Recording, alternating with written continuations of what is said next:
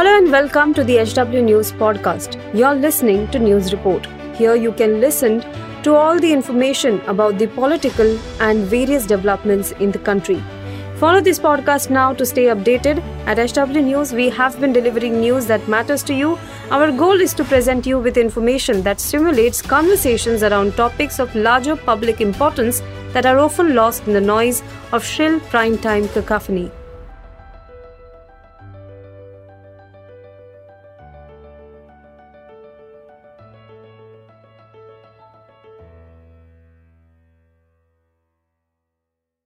नमस्कार दोस्तों, आप देख रहे हैं एच डब्ल्यू न्यूज़ और मेरा नाम है सोनू कनौजिया।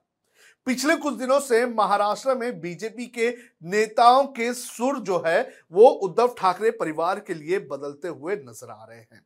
आज इसी पर हम चर्चा करेंगे और जानने की कोशिश करेंगे कि आखिर बीजेपी के इन वरिष्ठ नेताओं के मन में बदलाव क्यों आ रहा है।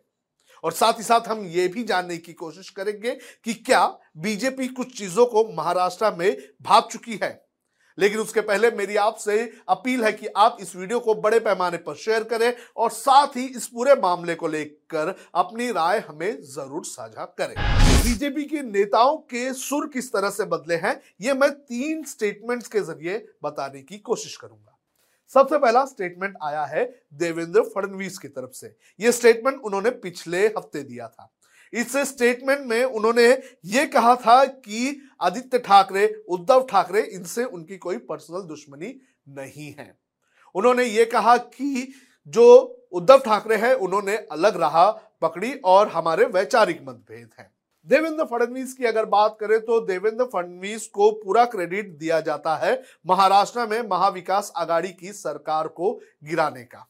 जिस तरह से महाविकास आघाड़ी की सरकार गिरी, शिवसेना में टूट पड़ी उद्धव ठाकरे को मुख्यमंत्री के पद से इस्तीफा देना पड़ा तो इस सब चीज़ का आर्किटेक्ट कहीं ना कहीं देवेंद्र फडणवीस को ही कहा जाता है। इसके बाद कल देवेंद्र फडणवीस ने मुंबई में होली के मौके पर एक स्टेटमेंट दिया। उन्होंने ये स्टेटमेंट किया, दिया कि हमारे अंदर किसी भी अपोजिशन पार्टी को लेकर कोई भी कटुता नहीं है और सबको हमने माफ़ किया है और सबने सब कुछ भूल के महाराष्ट्र के हित में, साथ में आकर काम करना चाहिए।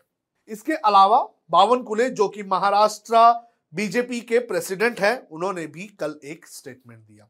उन्होंने भी ये कहा कि जो अपोजिशन है, जो महाराष्ट्र की जो सभी अपोजिशन पार्टी है, जिसमें कांग्रेस, शिवसेना और एनसीबी भी शामिल है, उन सभी लोगों ने सब कुछ भूल जाना चाहिए।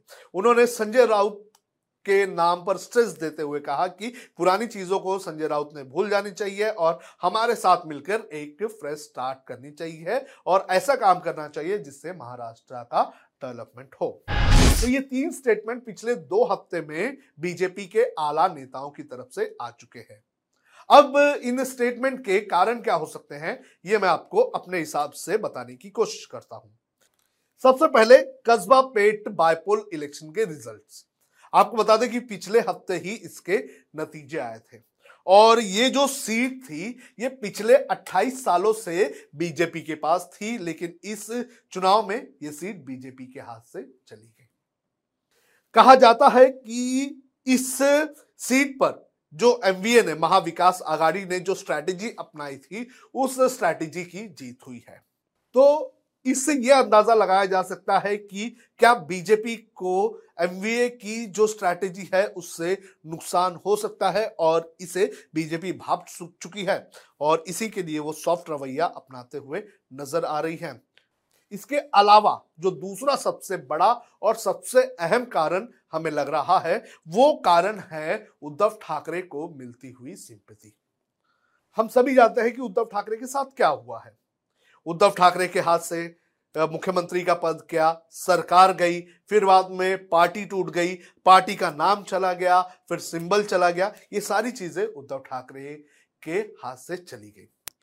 जब किसी के हाथ से एक साथ इतनी सारी चीज़ें जाती है तो उसके लिए लोगों में सिंपति ज़रूर बनती है।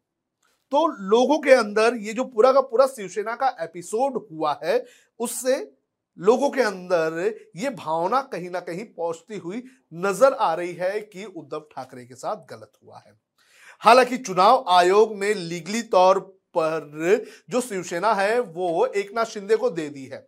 लेकिन बीजेपी ये अच्छी तरह से जानती है कि जब जनता की अदालत में चुनाव के दौरान उद्धव ठाकरे जाएँगे तो उन्हें सिंपति ज़रूर मिलेगी।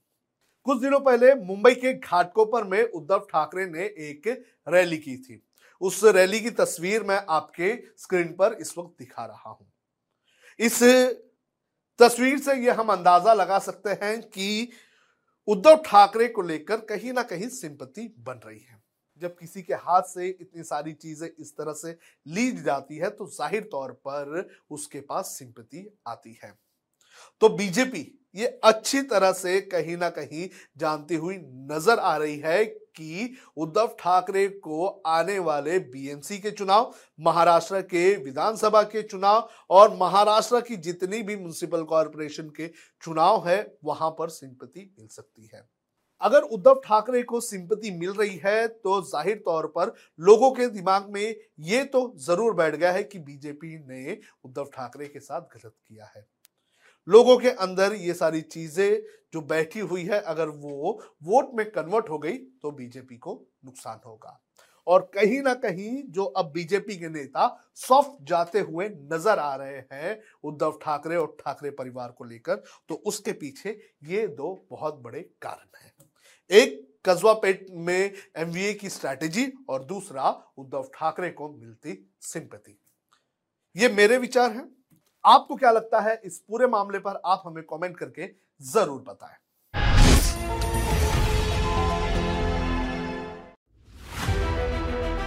If you like this episode, please rate us with 5 stars right now. HW News podcasts are available on BingePods and all other audio platforms.